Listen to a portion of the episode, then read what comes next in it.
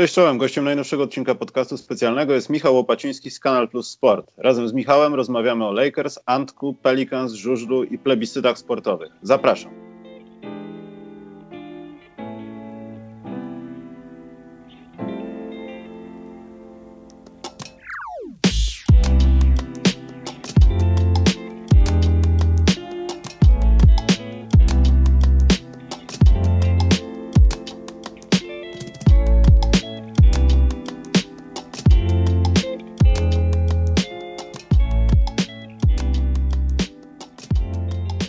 Pana drugiego z Kanal Plusu w moim przeskromnym podcaście. No dzień dobry, witam serdecznie. Intelektualistę.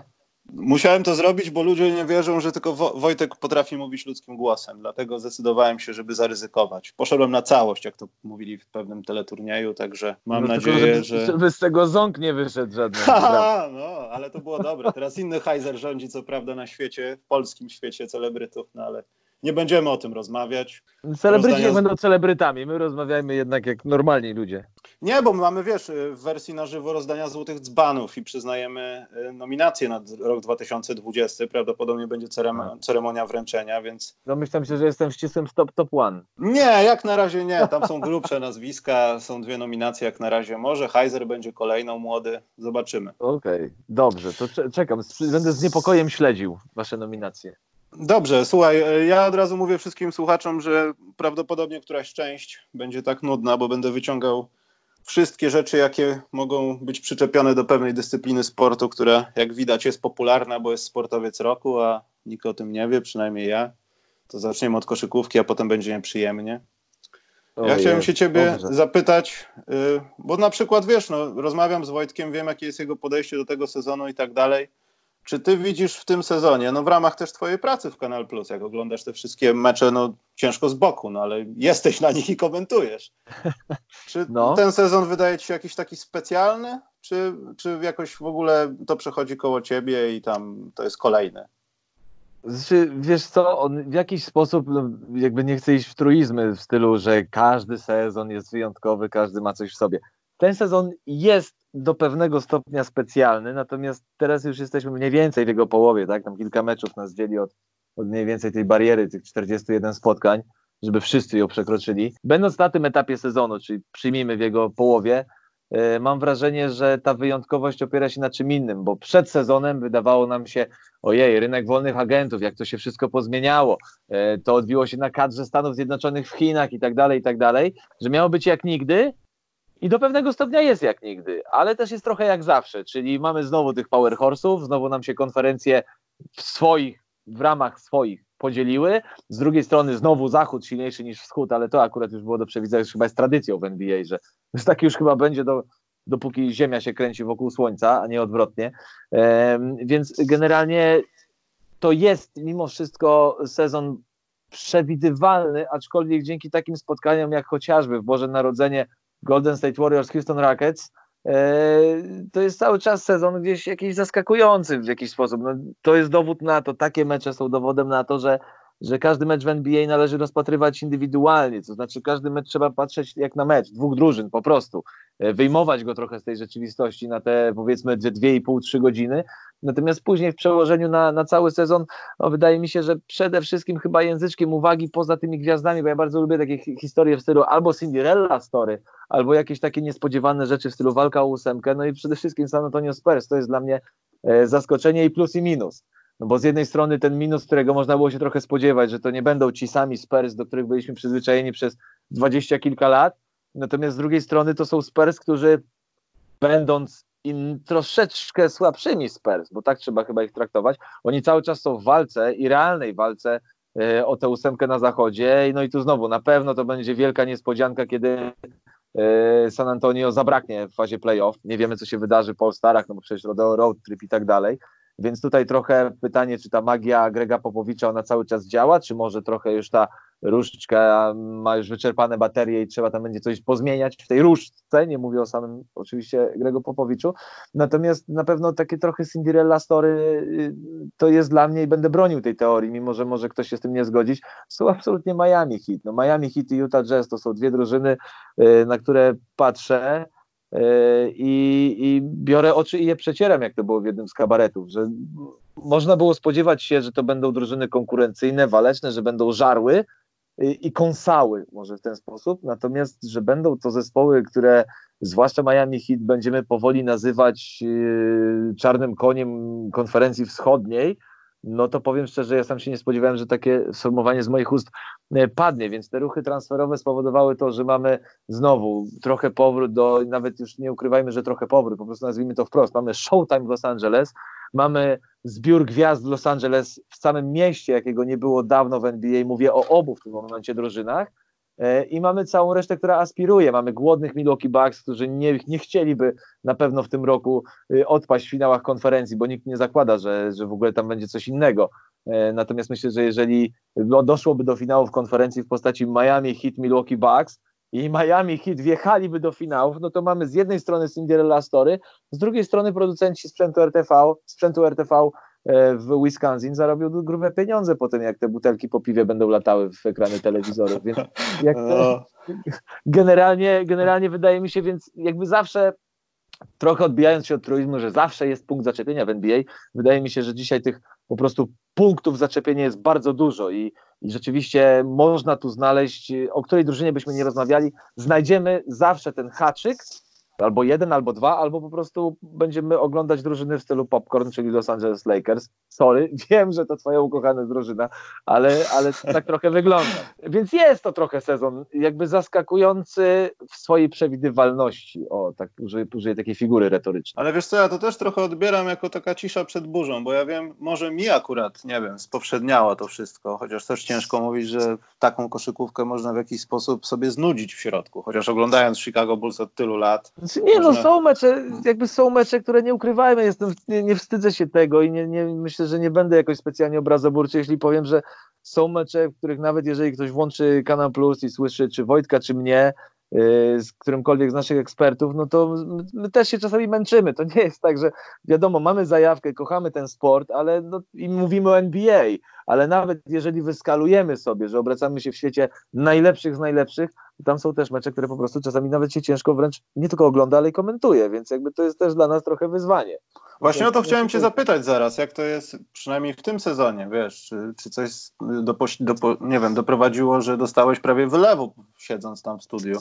Natomiast jeśli chodzi o tą ciszę przed burzą, to bardziej chodziło mi o to, że może przez to, co się stało w konsekwencji tych wszystkich wydarzeń w Golden State, może przez to, jak inne zespoły się uformowały i też, żebyśmy byli trochę, no nie wiem, no Zauważyłem, że się znasz, prawie 10 minut mówiłeś, jak nie z kartki, także chyba nie, rozmawiam. Dziękuję. Tu nie, kartka no tak... leży obok, ale to jakaś inna kartka, pusta jest, A, jakiś magnes. Uniwersalna może taka. Wymieniałem tak. się z Wojtkiem, słuchajcie, jedną kartkę. Odkryliśmy, odkryliśmy to, mając skrypt Tą samą pustą. Że nie, nie to ale... mogę dygresję. Jak mogę dygresję, to a propos kartek Wojtka, to zdradzę pewien sekret. Wojtek, nie wiem, czy ty o tego pytałeś, i że on o tym mówił, ale to zdra zdradzę go trochę. Ale poczekajcie, e... po tym sekrecie on zechce nagrać jakikolwiek odcinek ze mną? Zechce, już... nie, zechce. Ja mam nadzieję, że mnie nie zabije, ale e, powiem tak. E, konia z rzędem temu, kto rozszyfruje notatki Wojtka. Ja próbowałem. A, to tak. Ja widziałem raz i to Więc jest nawet pismo jakieś miał... klinowe z hieroglifami, tak, tak. Ja byłem świadkiem przez prawie dwa tygodnie, ponad dwa tygodnie, jak Wojtek tworzy te notatki.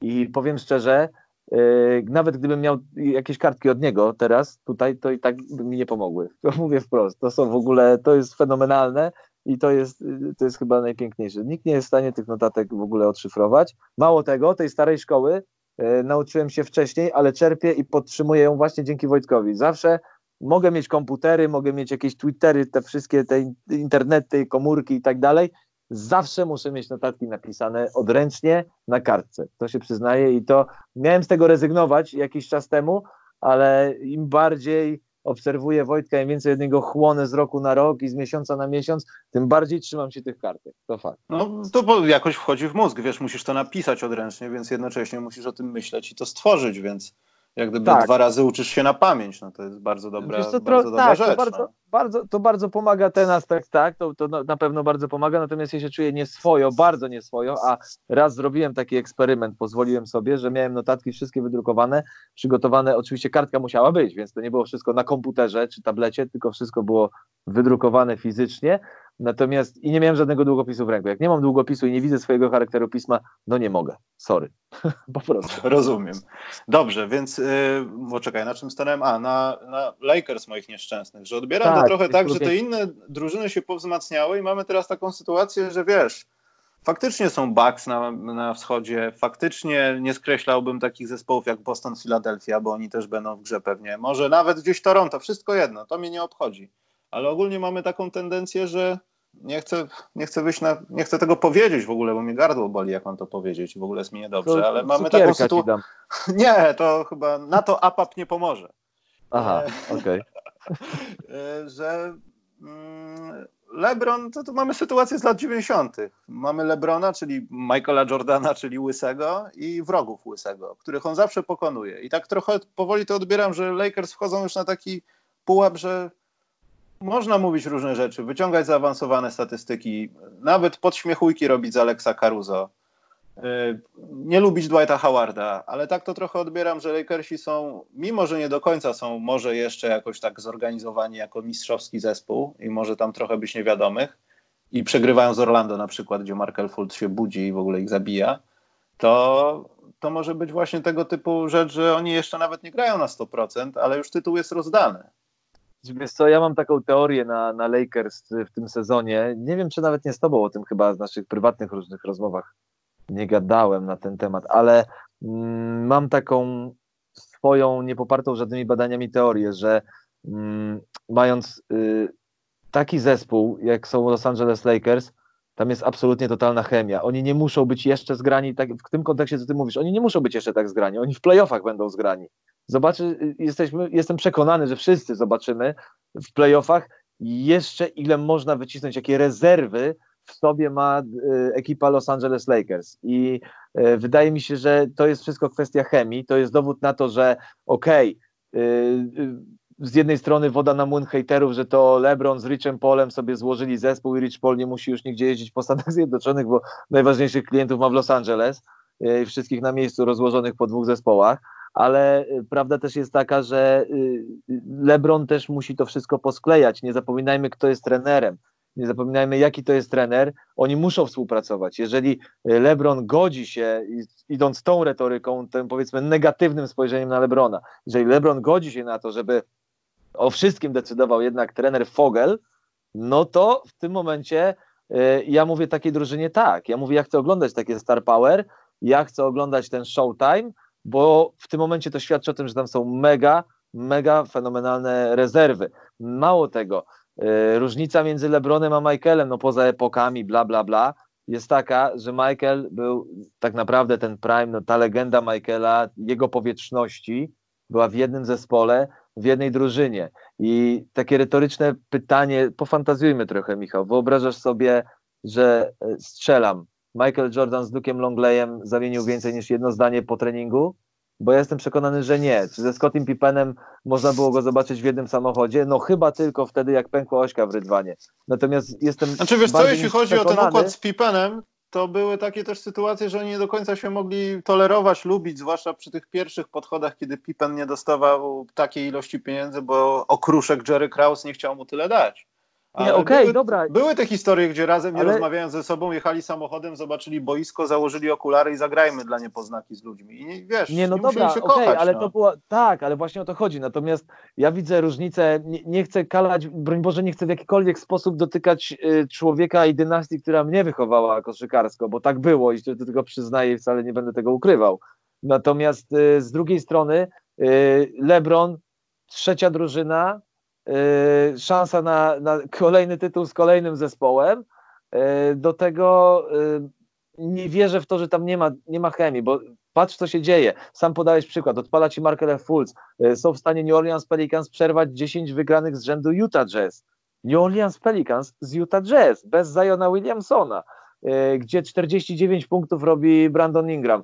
Co, co to oznacza? To oznacza, że Lakers muszą być drużyną muszą być zespołem. Tam musi być chemia poza, poza tym, co oni pokazują na parkiecie. To musi być to flow. To flow budujesz wtedy, kiedy oni wszyscy się w miarę dogadują. Ja nie mówię o tym, że Rajon Rondo z LeBronem mają ciągle razem, yy, nie wiem, jeść kolację, tak? czy chodzić na obiadki i spotykać się z rodzinami, ale tam musi być ten rodzaj pozytywnej chemii na zasadzie SMS-a, hej stary, jak żyjesz? Tego kiedyś, okej, okay, kiedyś nie było takich SMS-ów w Bullsach, tak, ale przy takiej technologii, ale z drugiej strony y, przy tym, przy tym, co się dzieje, że każda drużyna dzisiaj jest w stanie sprawić niespodziankę, nawet, nawet Golden State Warriors są w stanie wykorzystać jakiś element słabości, przy tym jak się rozwinęła ta gra, jak ona jest inna i różna, tam musi być ta chemia, stąd ja jakby nie popadam teraz w taki hura optymizm, tak nie zakocham się nagle w Los Angeles Lakers. Lubię ich, jakby przestałem coraz bardziej przestaję kibicować jednemu zespołowi, coraz bardziej podniecam się samym sportem w sobie, więc to jest chyba, chyba dojrzewam w pewnym sensie. Natomiast jako dziennikarz, natomiast z drugiej strony yy, wierzę głęboko, może to jest naiwne, ale tam musi, no musi być coś więcej i, i te rezerwy my zobaczymy dopiero w playoffach. To będzie, jeżeli Lakers nie eksplodowali, to nie eksplodują właśnie w tym najważniejszym dla nich momencie sezonu. Wiesz co, też mam takie, znaczy to wiadomo, no, to wynikła taka, a nie inna sytuacja i tak to wyglądało. No, kto wie, co by było dalej, gdyby Golden State Warriors się nie zatrzymali w taki sposób, jak się zatrzymali teraz. No, wiesz, no to jest, no, to, no, tak, kontuzje to jest jeszcze jedna rzecz. Ale no, chodzi właśnie... mi, wiesz co, chodzi hmm? mi o ten taki kazus z tych zespołów, no wiadomo, zespołów, mieliśmy Golden State Warriors przez x lat i teraz nagle jest taka susza trochę. Przyszedł LeBron do Los Angeles i też dobrze się wkomponował, bo gdyby Warriors byli Warriors, no to szanse Lebrona Czy... na tytuł byłyby znacznie mniejsze niż są teraz. Znaczy wiesz co, mnie jakby, jakby, mówię, znowu może doleję trochę oliwy do ognia rozpalanego przez tych, którzy nie, nie lubią, nie przepadają za LeBronem Jamesem, ale mnie na przykład podobały się zeszłoroczne finały z jednego prostej przyczyny. Przekonaliśmy się, że LeBron James jest tylko człowiekiem. To jest jednak człowiek i że e, on nie jest niezbędny do tego, żeby drużyna sięgała po mistrzostwo. To jest, to jest chyba Y, jedna z nauk. Y, z drugiej strony to nie podważa królewskości LeBrona Jamesa jako koszykarza, absolutnie. Tak, ale też to jest tam wykorzystanie szansy, no to powiedziałem, no to to jest przypadek w 100%, że tak się wszystko potoczyło jak potoczyło. Natomiast mhm. zamysł budowania drużyny, ja wiem i wszyscy o tym wiedzą, no, że to nie jest tak, że Lakersi mają taką drużynę, jakiej sobie marzyli w 100%, bo mogli mieć część graczy, mają innych, nie wiem, cokolwiek. Natomiast ten patent, jaki stosują Lakers, że też trochę z przypadku, no i z ciężkiej pracy i z ambicji pewnie, bo bez tych ambicji by nic nie było. Dwight Howard gra taką koszykówkę. Ja cały czas nie mogę w to uwierzyć, jak to, to się niby szybko zmieniło, że wiesz, potencjalnie drużyna, która miałaby zdobywać tytuł mistrzowski, patrząc na to, co robili Golden State Warriors, no to jest taki trochę patencik Houston Rockets. Rzucajmy trójki, miejmy od tego człowieka, ściągnijmy sobie drugiego człowieka, bądźmy ofensywni. W ogóle Poczekaj, tu ci, tu, ci przerwę, tu ci na chwilę przerwę. Zapamiętaj, co chcesz powiedzieć. Natomiast tu ci przerwę, że ja jestem zły na Houston Rockets z jednej rzeczy, bo no, za jedną rzecz. Oni do absurdu te trójki w ogóle i te rzuty doprowadzili, bo to, co robili Warriors, oni to robili w sposób świetny, w sposób ich, w sposób fajny. Okej, okay, może już tam te ostatnie sezony wielkich Warriors Y, to też już był lekki absurd, ale mimo, bo Steph Curry przestał rozgrywać, a więcej właśnie rzucał, to może tutaj delikatny cień y, by się na to rzucał. Natomiast to, co zrobili, to, co wyprawiają nadal Houston Rockets, sorry, no to nie jest już koszykówka. To jest już chyba jakiś, jakiś kolejny koszykarski twór, około koszykarski twór, który śmiem twierdzić nic im nie da. No tak, ale, ten, ale to, jest, to był ten trend, który, który sprzedali poniekąd przez 2-3 lata Golden State Warriors reszcie ligi, że jeśli chcecie z nami walczyć, to musicie po prostu zdobywać więcej punktów, walczyć na naszych zasadach. Wy nie przyjdziecie tutaj. Wiele zespołów pokazało Warriors, że tak nie do końca jest. No Cavs I... pokazali z LeBronem. LeBron udowodnił, że niekoniecznie trzeba aż tak się trzymać tych zasad. no tak, tak, ale wiesz, wtedy był LeBron i ta drużyna była Lebrona. Tak, a tutaj jest tak, że oni też nie starają się szukać, właśnie o tym chciałem powiedzieć, nie starać się szukać rozwiązania właśnie typowo nowoczesnego, tylko patrz, Dwight Howard świetnie gra w, polu trzech sekund. To jest zawodnik, którego to strasznie brzmi po 10 latach wcześniej, gdzie tych zawodników też nie do końca było dużo, ale było ich trochę. No i po, rzuty za trzy punkty też nie były aż tak wykorzystywane jak teraz. Natomiast tacy ludzie, pozornie archaiczni w swojej grze, mogą być właśnie tacy ludzie. No, w wielu drużynach mogą się znaleźć tacy ludzie. Mogą właśnie spowodować, że kluby stwierdzą, słuchajcie, może tak nie trzeba się do końca napinać. Wystarczy nam sprawny środkowy, który po prostu jest w polu trzech sekund. My i tak rzucimy za trzy punkty. Ale jeśli będzie podwojenie, niebezpieczna sytuacja albo po prostu okazja, podajemy do pustego gościa, który jest pod koszem i mało kto go zablokuje. No mało kto się zdecyduje na wejście tam. I to jest I właśnie dlatego... jedna z najciekawszych rzeczy, jakie Lakers no, wypracowali sobie niejako ale ja przypadek. Trochę tak, okay, ale pytanie, czy to jest przypadek, Y, czy to jest y, ten gość, o którym właśnie a propos Lakers mówimy najmniej, czyli znowu mamy, to jest taki swoją drogą fajny układ, bo mi się, ja, ja lubię też tego typu historie, że jest mózg operacji, o którym nikt nie mówi. A mózgiem operacji, śmiem twierdzić, w Lakers, oczywiście w clutch time, w decydujących momentach, w decydujących chwilach jest zawsze LeBron na parkiecie, tak? No LeBron plus wielki improwizator moim zdaniem, kiedy wchodzi z ławki, czyli Rajon Rondo, ale ten system, reżyserem tego systemu, czy przypadkowo, czy nie, tu bym dyskutował, nie wiem, sam nie mam przekonania, na ile to jest przypadek, na ile to jest wszystko przemyślana struktura, ale mimo wszystko kto jest architektem. Trener Fogel, skąd on się tam wziął, gdzie był, z kim wcześniej współpracował i w jakich drużynach był. Więc jakby wykorzystanie powiedzmy lekko oldschoolowego stylu Dwighta Howarda, sprawienie, że jego drugie podejście do Lakers to jest w ogóle y, transformacja, metamorfoza, odmiana, wiesz, no, brakuje tylko, żeby kliniki doktora Szczyta odwiedził jeszcze, ale on nie musi sobie nic powiększać na szczęście. Natomiast chodzi o to, że, że wiesz, że jakby to wszystko się składa w całość. Jakby mówiąc o Lakers, nie mówisz tylko tak jak do tej pory bywało o jednym dominującym zawodniku, zachwycasz się gwiazdami, po czym po chwili dochodzisz do wniosku, że gwiazdy robią swoje, ale jest też paro innych gości, którzy też i byli gwiazdami, albo będą gwiazdami, ale to wszystko składa w całość relatywnie młody trener z bardzo dużym doświadczeniem, który, nie ukrywajmy, na trudnym poligonie e, wyrabiał swoje nazwisko w NBA, a wiemy, że w Indianapolis no, łatwy teren nigdy nie był. No, miał Pola George'a wtedy, tak? Ale, ale tak czy inaczej i wtedy był Ale był Roy Hibbert. I pamiętasz no i był Roy Hibbert, dokładnie. Był Jackie Noah, był Roy Hibbert, to dalej było brudne indianowskie granie bez ludzi, którzy potencjalnie mogliby grać w innych zespołach znacznie gorzej, ale grają jako drużyna. To samo zresztą się dzieje teraz w Pacers. No i zobacz, trochę... co się dzieje. I zobacz w tym momencie, Frank Fogel, mając takie doświadczenie tego typu, dostaje gości najwyższej klasy. No jednak zgodzisz się z tym, że tam y, są goście przynajmniej siedmiu znajdziesz najwyższej światowej klasy. Jeżeli on dostaje takich zawodników po takim doświadczeniu, yy, jak miał w Indianapolis, no to słuchaj, no to to wszystko musi grać. Dla mnie to jest oczywiste, że to musi grać.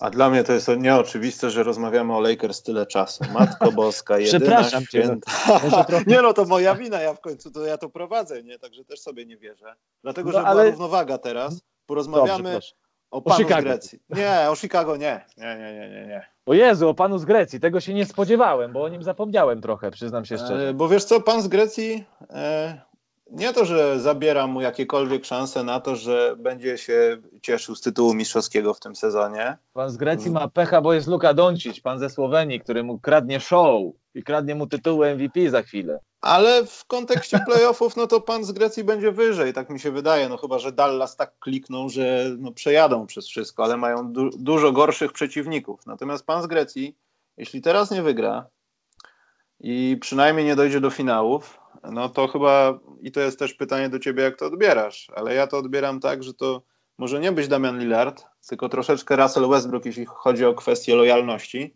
I te wszystkie rozmowy dotyczące wielkich świateł, że nie, w Milwaukee jest fajnie, e, skończą się. Wiesz co, y, powiem Ci tak, po dzisiejszej szybkiej analizie tematów NFL-owskich, to y, ja bym życzył Janisowi, żeby Green Bay Packers nie zdobyli Super Bowl, wiesz, i żeby nie awansowali. Wtedy może będzie większa szansa na to, że, że ktoś zauważy, że jest jakiś, może mały, ale jest jakiś ciekawy rynek w stanie Wisconsin poza futbolowym to tak trochę może w zawalowany sposób odpowiadam Ci na to pytanie, ale, ale trudno się nie zgodzić z tym, co mówisz, że jeżeli Bucks nie sięgną po mistrzostwo teraz, to Janis ok, to nawet nie chodzi, wiesz co, bo Russell Westbrook i jego lojalność to jest kwestia ceny. Natomiast ja myślę, że e, w przypadku Janisa to nie będzie kwestia ceny, to będzie kwestia sportu. I on może pozostać sercem w stanie Wisconsin, pozostać sercem w Milwaukee, pozostać sercem przy tym podobno pysznym e, piwie, które tam jest, natomiast on ma też swoje cele sportowe do zrealizowania i on, on będzie y, lubiany, czy będzie, jakby oczywiście, będzie kochany, dopóki będzie w Bucks. Natomiast ja myślę, że jeżeli przyjdzie taki moment, a raczej spodziewam się, że przyjdzie, że on odejdzie z Milwaukee, to myślę, że i tak będzie tam lubiany, wspominany miło, ciepło witany i w ogóle będzie takie super, y, super tęcza y, na niebie, kiedy on będzie tam przyjeżdżał, nawet w roli gościa. A dobrze, a żebym się potem chwalił, że to padło w moim podcaście, to jaki kierunek widzisz? Wierzymy w to trochę, że Los Angeles może zaświecić mu latarką w oczy? Wiesz co, yy, nie wiem, jeżeli już to chyba Clippers.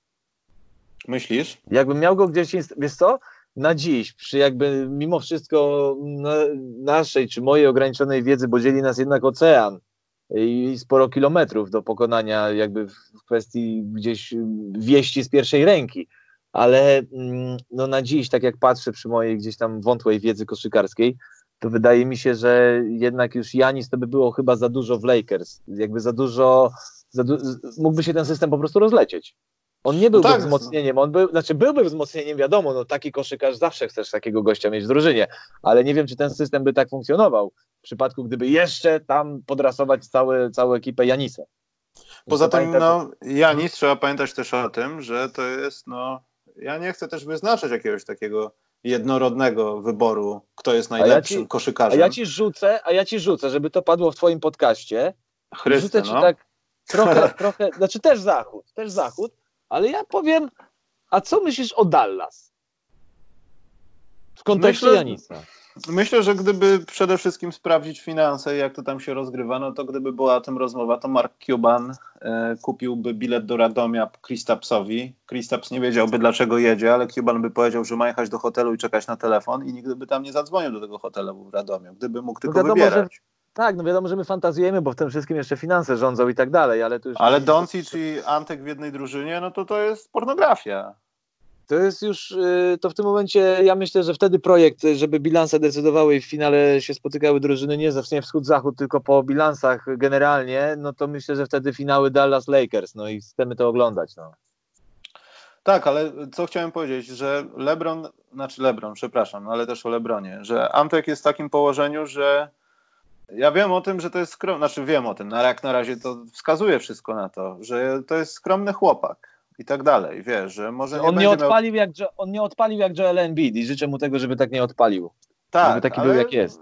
Mm, ostatnio nie pamiętam, z kim rozmawiałem na ten temat, ale czy to też, wiesz, czy to też nie wpłynie jakoś na jego decyzję, że no nikt mi, znaczy nie chcę zabrzmieć, wiesz, jak pewne komisje śledcze w Polsce, że nikt mi nie powie, że to jest przypadek, ale jeden brat jest w Milwaukee, jeden brat jest w Los Angeles. Antek jest takim chłopakiem wychowanym w biedzie, gdzie wiadomo, rodzina jest na pierwszym miejscu. Czy to nie jest już może jakieś podkopywanko? Ja wiem, że to jest przypadek, bo Wiesz zespoły nie ja będą inwestowały chyba... dolarów w jakieś takie koneksje Słuchaj, rodzinne, ale ja bym chyba nie szedł tak grubo. Może, może ja jestem naiwny teraz i dla odmiany chciałbym poznać nazwisko Carycy Katarzyny, tak? Znaczy wiesz co, Ale... ja chciałbym być też naiwny, że kluby nie bawią się takimi po prostu prostymi rzeczami jak y, presja rodzinna, no. co, co tu nie, chcesz nie, żyć dalej co, w tej bańce. No. Ja, ja inaczej, ja ci powiem, może to brzmi, zabrzmi naiwnie, ale akurat w kontekście tych konotacji rodzinnych to raczej y, bracia Lopez mi przychodzą jako przykład, że zobacz, pierwszy, ile lat grają w NBA, a pierwszy raz razem w drużynie, tak?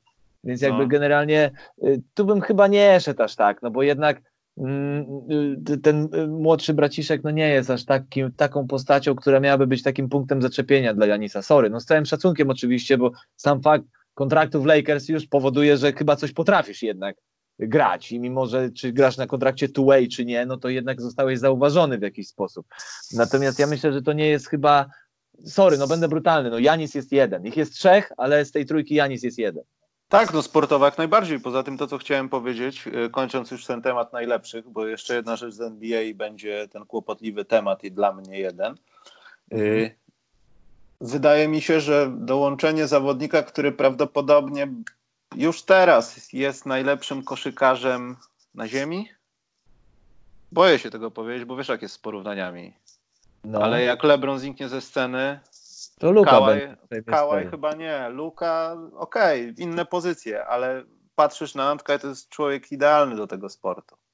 Robi A, wszystko. Tak. Może mieć masę ograniczeń, musi poprawić rzut z dystansu, będzie nad tym pracował i wychodzi mu to coraz lepiej, ale też no, to nie jest jego jakiś taki najmocniejszy punkt w ofensywie.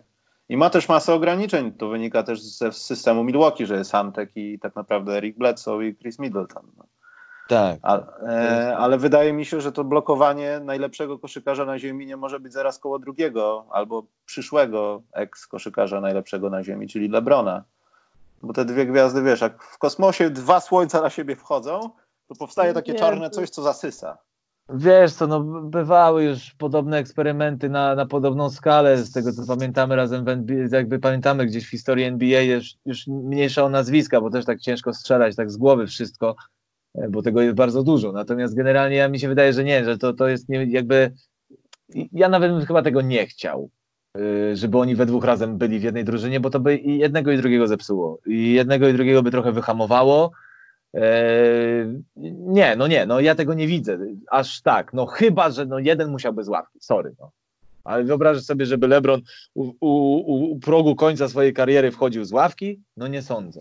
To jest, ja w ogóle jest, sobie tego... To jest team player.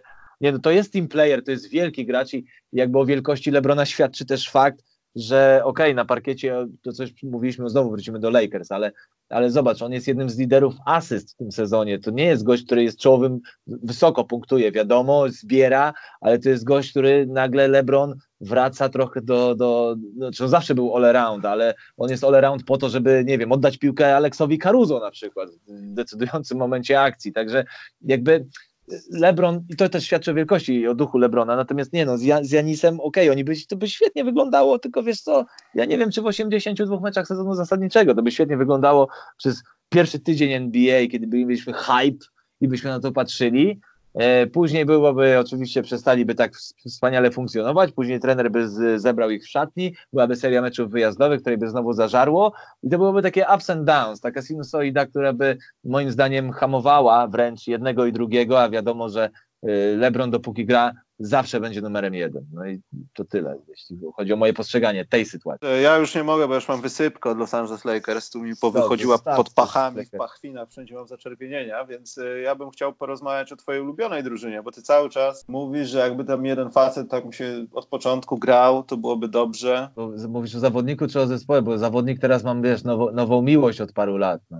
A będę sprawdzał, czy się znasz teraz, bo Zajonek, Zajonek wraca 22 i tych pelikanów no, zawsze bronisz. Wiesz co, no ja ich bronię, bo oni grają bez Zajona. Ja jestem bardzo ciekawy. Nie wiem, czy Zajon jest receptą na wszystko. Na pewno w tym sezonie będzie im ciężko wszystko, ale, ale generalnie, wiesz co, ja pelikanów, wiesz co, ja nie mam do nich, ja ich nie kocham, no. Ja ich nawet nie lubiłem przez pewien czas. Jeśli już mam tak się otwierać szczerze. Ja wsiadłem do autobusu, jak wybrali e, Zajona. Wysiadłem z autobusu już w listopadzie na żądanie. Ale gdzie? W Nowym Orleanie? Tak. Centralnie byłem A, podpięty pod tak. Nowy Orlean aż tak, że Zion, Boże, ty, Bol, przecież ci zawodnicy, którzy odchodzą z Lakers mogą dobrze grać. Bol będzie świetnie grał, ten będzie świetnie. JJ Redick będzie w playoffach i... Ale słuchaj, no i sam, sam teraz dostarczasz mi dowodów, dajesz wodę trochę na mój młyn obrońców New Orleans Pelicans, że zobacz ich ostatnią serię, ostatnich tam chyba 7-10 spotkań. Fajnie się to, fajnie, w ogóle od początku sezonu się na nich świetnie patrzy, bo oni chyba meczów w stylu blowout, no już teraz mówię, nie mam żadnych statystyk, nie mam kartki, mówię z głowy, ale więc mogę się trochę pomylić. Natomiast y, meczów w stylu blowout, żeby dostawali w plecy 20 czy 30 punktami, y, było naprawdę niewiele przy, tej, przy tym zaszczytnym paśmie porażek. Tak? To były mecze przegrywane w granicach 10 punktów, od 1 do 10, więc jakby to jest drużyna, w której o coś chodziło. No, brakowało defensywy. To było pierwsze, co się rzucało w oczy, a akurat miałem to szczęście w nieszczęściu, że, że tych pelikanów tłukliśmy na początku sezonu dużo i najczęściej trafiałem ja na nich e, z, z naszego duetu z Wojtkiem, więc generalnie e, wydaje mi się, że to jest drużyna, w której to była kwestia czasu, że coś zażre. Alvin Gentry, który, no wiadomo, z jednej strony PR-owo pozytywne budowanie zespołu, że w NBA nie krytykujesz, wzmacnianie, jutro jest następny dzień, tak dalej, i tak dalej, to jest jakby jedno i to można było podciągać pod ten folklor, który tam rzeczywiście funkcjonuje w NBA. Natomiast z drugiej strony defensywa lepsza. Lonzo znalazł swój, swój taki spot na parkiecie, gdzie jak trzeba to rzuci, ale głównie kreuje tę grę i robi to w sposób naprawdę dobry, naprawdę fajny. E, jest Brandon Ingram. Ja się bardziej zastanawiam, jak będzie teraz funkcjonował, jak będzie Zion, jak bardzo Ingram będzie musiał w pewnym sensie ustąpić, no bo jednak trzeba trochę tego pola ustąpić, już nie będzie musiał tak dominować, jak dominuje w ostatnich spotkaniach, tak? Że dla mnie no, to jest Orlean zespół... trzyma się dzięki Ingramowi, no co by nie mówić no, teraz. absolutnie, absolutnie Przecież od tak. świąt ta seria porażek, która została szybko zagaszona, no to, to Ingram tam się rozkręca. No zdecydowanie, jakby ja właśnie dlatego jestem daleki od krytyki w ogóle trenerów w NBA, bo jeżeli tam trafiasz, nawet trener Kokoszko wielki nie wypał, tak?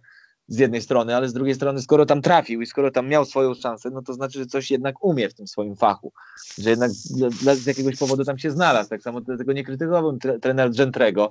On po prostu gra tym, kim ma i jakby w różnych materiałach, wywiadach, na, zwłaszcza z początku sezonu, e, wszyscy po kolei zawodnicy mówili, no musimy się troszkę poznać, troszkę zgrać, to jest kwestia czasu, my dopiero zrzucamy jakby nowe fundamenty wylewamy troszeczkę i w to wszystko wjeżdża weteran JJ Reddy, który mówi wprost, dobra, słuchajcie, ja może wszystkich tu nie znam osobiście, bo już jestem stary, a oni są młodzi. Ja nie ogarniam Skype'a i Twittera, ale oni mi to pomagają.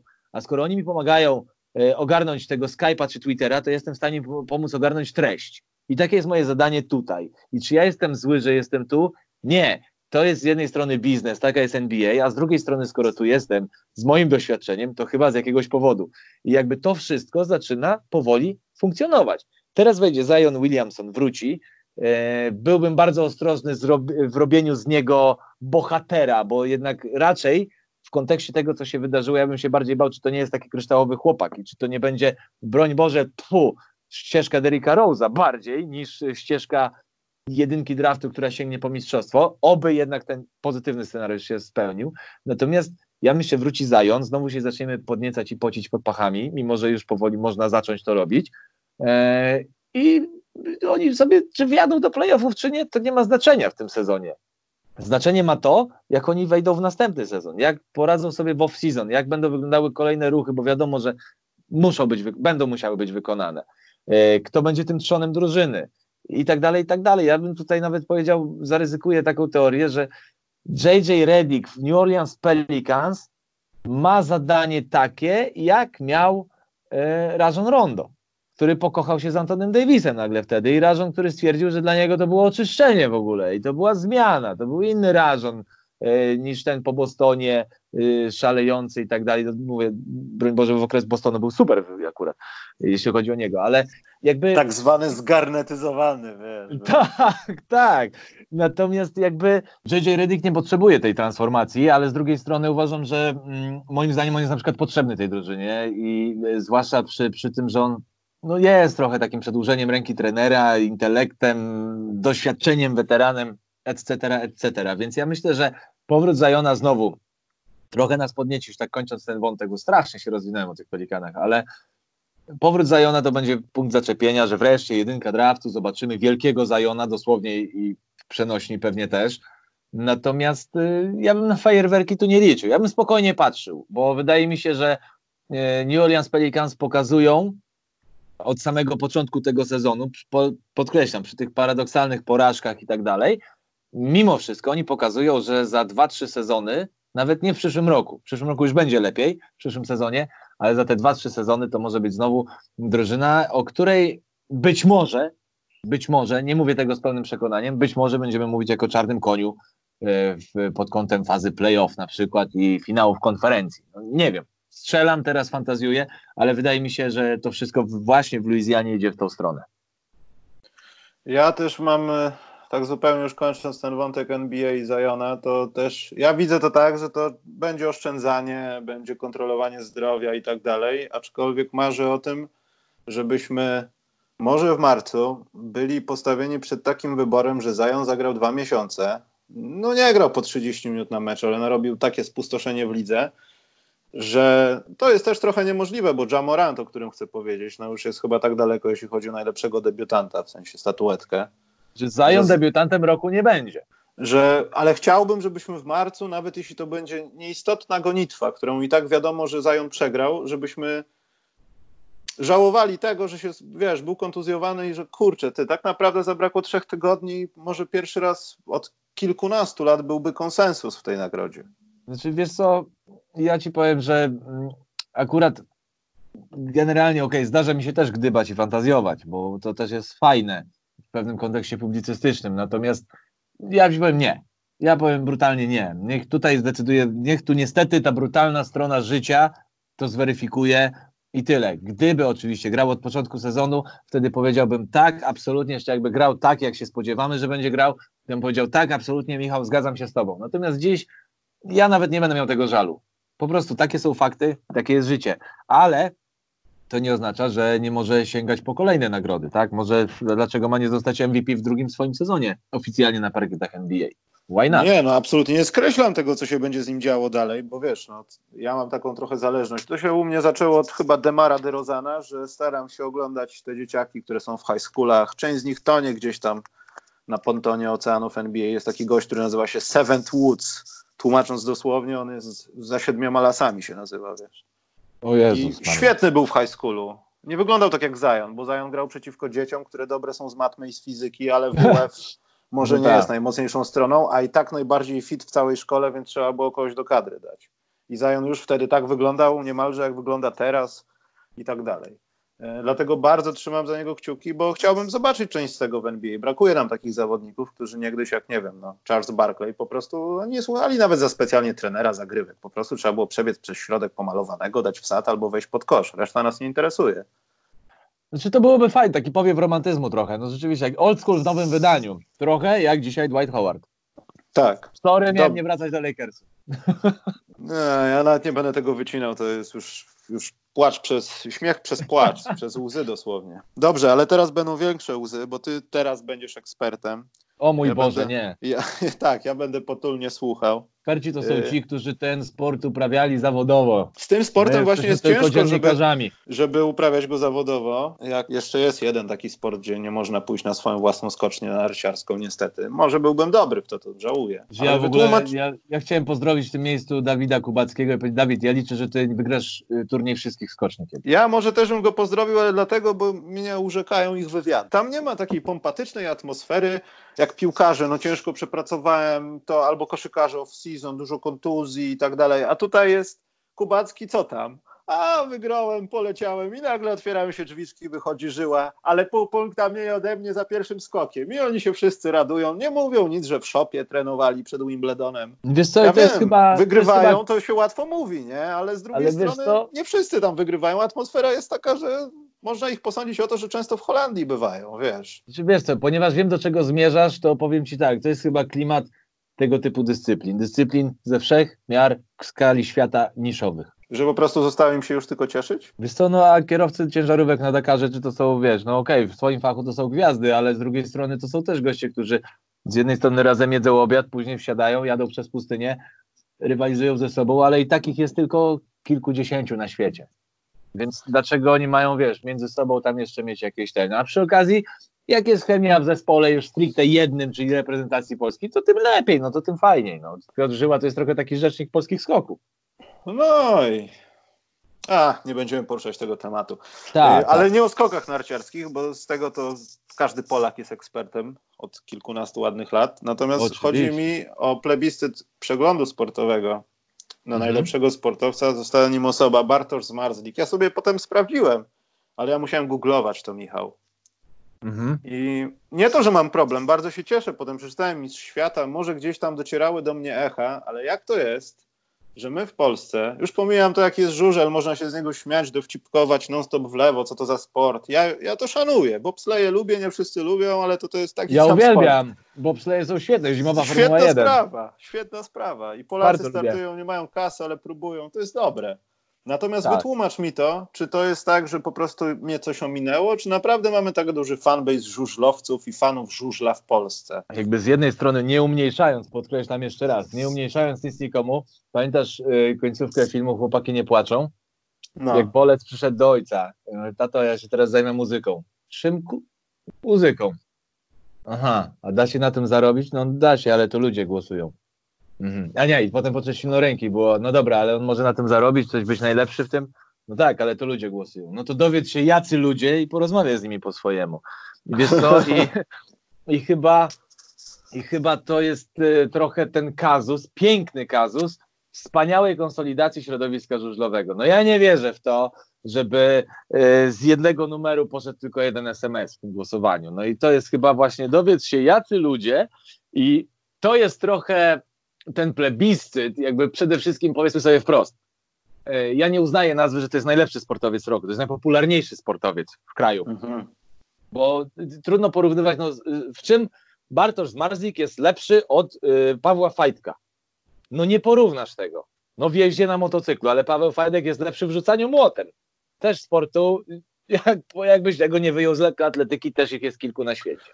Poznałem ale... i pewnie motorem też by rzucił. Tak, więc generalnie nie, jakby trudno nazwać, że on jest najlepszy. No jakby okej, okay, no jest, bo ten plebiscyt musi jakoś nazywać, więc się nazywa najlepszy, no ale to jest najpopularniejszy. No nie oszukujmy się, powiedzmy sobie pewne rzeczy wprost, co nie oznacza, że ten że jest niepotrzebny. Jest potrzebny i zwłaszcza w tym roku udowodnił nam jedną rzecz, że jest taki sport jak żużel w tym kraju, że jest y, w, w, ktoś potrafił po, wykorzystać i pociągnąć i potrafi wykorzystać i pociągnąć, mówię to jako system, nie mówię już tylko o jednym zawodniku, mówię jako systemie, to, co zrobił Tomasz Golob dla tego sportu e, i dzięki temu dochodzimy do sytuacji, w której idąc ulicą, e, rzucisz hasło żużel, no to ktoś ci tam coś powie, a Zmarzlik, no Golob zwłaszcza, Zmarzlik, trochę Falubas i tak dalej. Ale to jest fajne, że jest tego coraz więcej. I dowodem na to jest to, że mistrz świata na żużlu zostaje wybrany najlepszym, ergo najpopularniejszym sportowcem w naszym kraju. Piękna konsolidacja środowiska żużlowego. E, to jest pierwszy argument. Drugi jest też taki, że my chyba jesteśmy już zaorani piłką nożną, wiesz? I jakby Robert Lewandowski przy swojej mm, postawie... To da radę w tym kraju, tak? Wiesz co, y, ja mi się wydaje, że tak. Ja, wiesz co, trochę tak jest. Co się dzieje? Robert Lewandowski oczywiście za zasługi, ale czy on coś wygrał?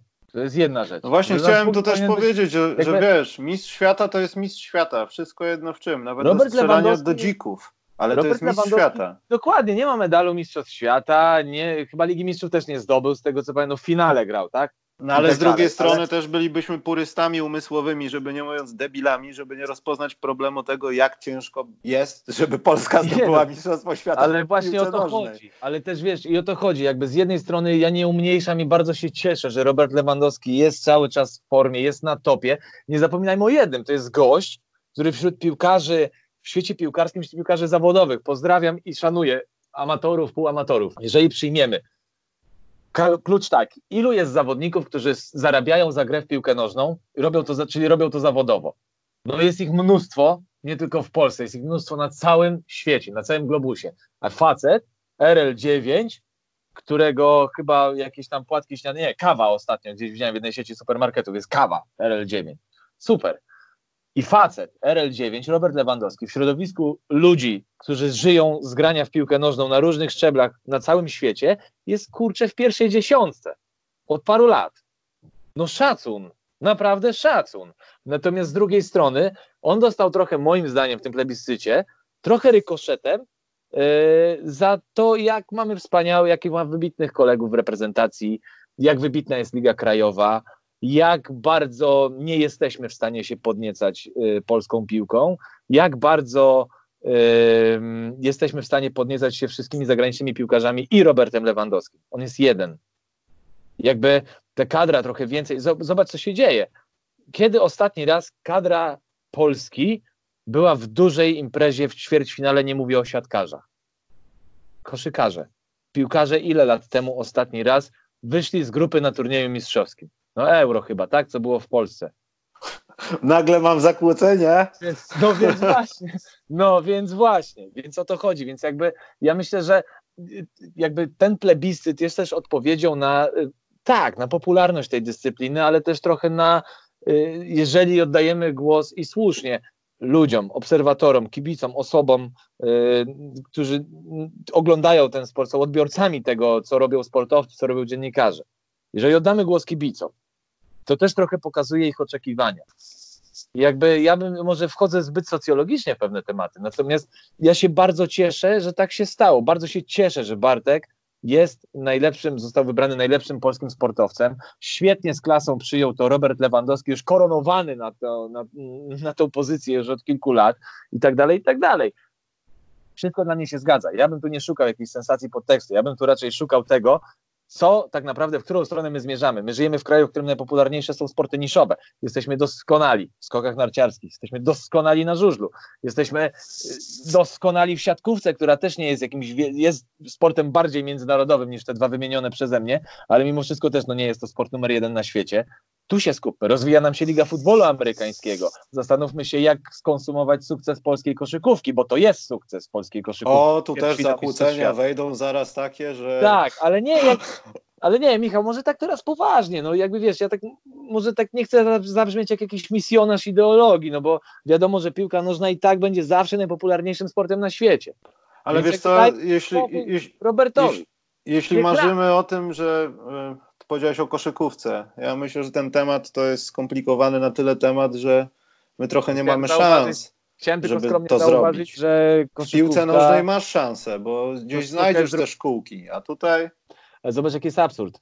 Mamy szkółki, okej, okay, z jednej strony nie chcę tutaj jakiejś kryptoreklamy uskuteczniać, ale rzeczywiście Puchar Tymbarku od 10 lat i mamy już po, mamy już po kłosie pewne, mamy żniwo, są chłopcy, którzy się przebijają, są zawodnicy z tego Pucharu Tymbarku, którzy mają w swoim CV sportowym, że jako dzieci grali w Tymbarku. I fajnie, to jest proces, tego owoce będziemy mieli nie za rok, dwa, czy pięć, dziesięć, piętnaście lat. Michał, my będziemy chodzić do ortopedy i się spotykać z chorymi korzonkami i dopiero wtedy będziemy mówić, o, ale ta polska piłka się rozwinęła. Tego życzę no. koszykówce, bo koszykówka, nie zapominajmy o jednym, jesteśmy słabi w piłce nożnej, jesteśmy słabi, jeśli chodzi o ligę, koszykówce. Czyli jesteśmy w czym słabi? W dwóch najpopularniejszych sportach na świecie, ale jesteśmy dobrzy w innych sportach, w których naprawdę możemy dużo osiągnąć. I tym się cieszmy i skupmy się, skupmy się na tym, nie zapominając o jakby celach, które wyznaczamy tym popularnym sportom, po prostu. Dlatego, żeby nie było tak smutno, to ty teraz masz 5 minut, żeby powiedzieć mi przynajmniej, bo nie interesuje mnie to, czy ludziom się spodoba, czy nie. Ja chciałbym ja to poczuć. Dlaczego żużel jest fajny? Wow, ale mam takie, takie truizmy, czy mam zacząć mówić dosłownie? Znaczy ogólnie znasz mój osąd, nie? No, skręcasz non stop w lewo, ścigasz się co prawda. No dobrze. Z tym skręcaniem w lewo to jest tak, to jest tak, że rzeczywiście okej, okay, jakby nie było, zawsze jadą w lewo. Natomiast nigdy nie pokonają tego, jed, tego okrążenia, czy cztery razy inaczej jadą jedno kółko. Jeden stadion, jeden tor, yy, cztery wyjazdy powiedzmy plus ten ewentualnie bieg nominowany i za każdym razem inaczej jadą. Za każdym razem inaczej jest pokonywane to kółko, za każdym razem inna, inne manewry, troszeczkę inne, niuanse, decydują. Natomiast wiesz co, przede wszystkim Żużel e, ma w sobie coś fantastycznego, co się nazywa, to jest cecha wspólna zresztą z kolarstwem torowym, moją taką, nawet nie kryptomiłością, tylko miłością e, od zawsze. Stara miłość nigdy nie rdzewieje, tak? ale masz jedność miejsca i czasu. Wszystko dzieje się w jednym miejscu, w jednym czasie, jest to czytelne.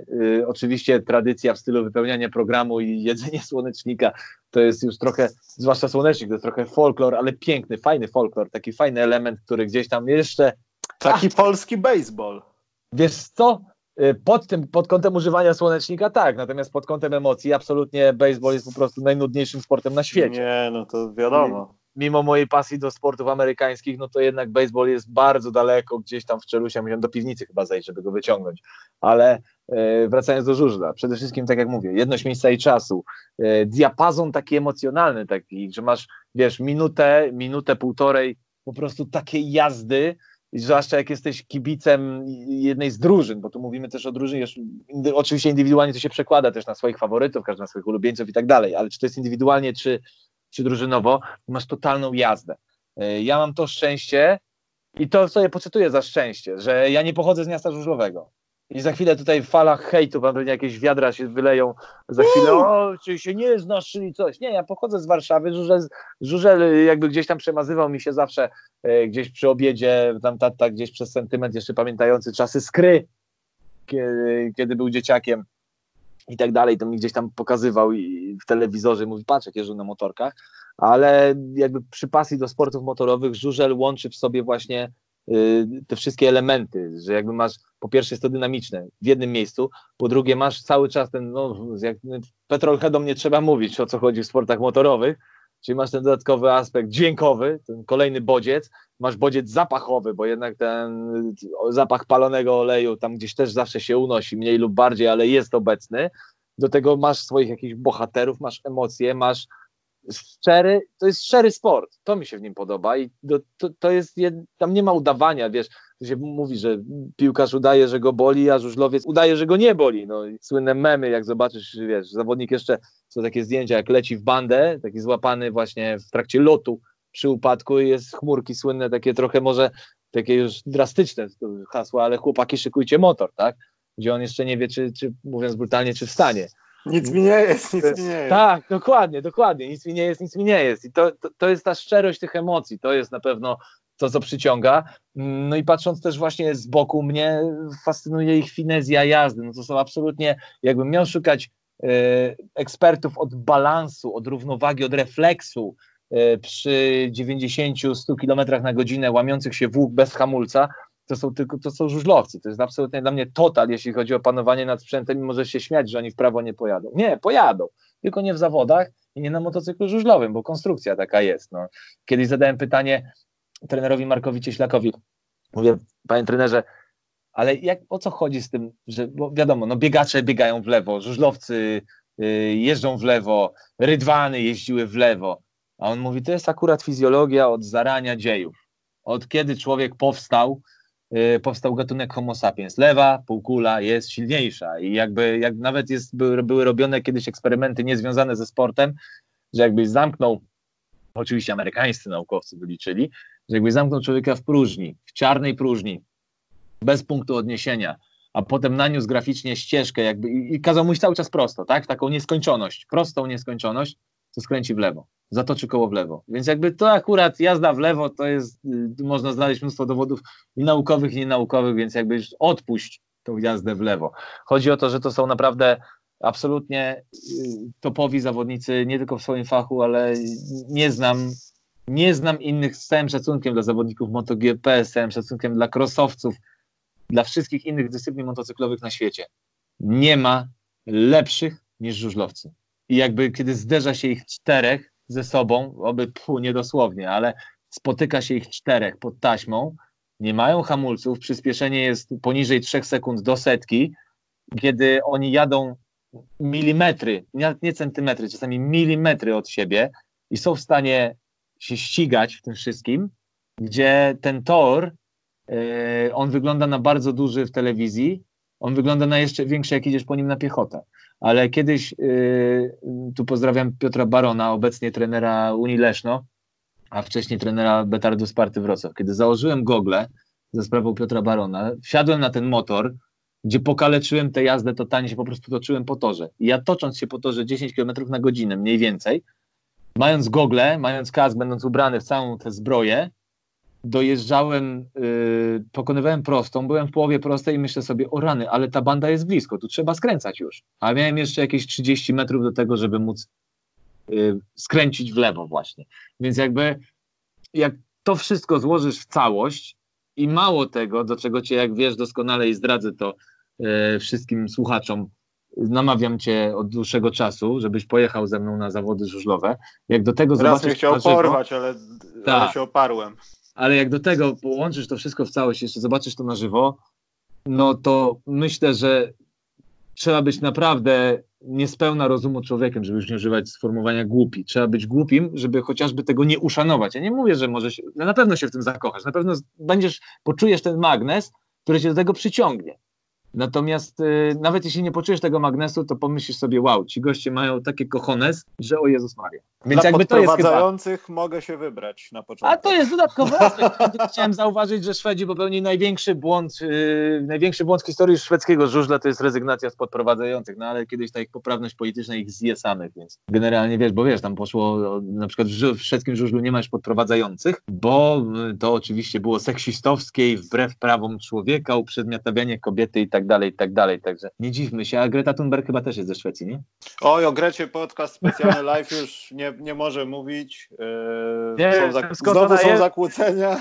Nie wiem skąd ona jest, ale w Szwecji na pewno by się odnalazła, tak? O, może tak. Bardzo Ci dziękuję za przedstawienie tematu. Nie powiem, jest bliżej niż dalej, aczkolwiek jeszcze nie jestem gotowy, żeby. Ale może ktoś ze słuchaczy się przekona, także ja zapraszam. Jak ktoś by chciał sobie chociaż transmisję obejrzeć, to proszę bardzo. Ja zapraszam też, no zapraszam na, no wiadomo, oczywiście naj, naj, najłatwiej jest powiedzieć, że o, jak zobaczycie to na żywo, to będzie, to się zakochacie. Nie, nawet właśnie mówię, no powiem nie, nieskromnie zapraszam też do z firmy matki swojej. Zobaczcie, bo warto. No warto, no. Po prostu warto. Zresztą są e, chyba z trenerem Rafałem Dobruckim, z trenerem Adamem Skórnickim, którzy jeszcze wtedy byli zawodnikami. Jak rozmawialiśmy pierwsze takie tematy, żeśmy poruszali tego typu, to zauważyliśmy, znaczy ja dopro nieskromnie doprowadziłem do sytuacji, w której pojawiła się dyskusja na temat wielu cech wspólnych, wbrew pozorom, paradoksalnie, między koszykówką a żużlem, bo jest ich sporo. Jezus Maria. Ale to musisz chyba odrębny podcast zrobić, żeby... Nie, to, to najpierw zobaczymy, ile łapek w dół zbierze podcast z tobą. Jeśli będzie na tyle dużo, to zrobimy drugi odcinek, bo ja E. lubię łamać nowe rekordy.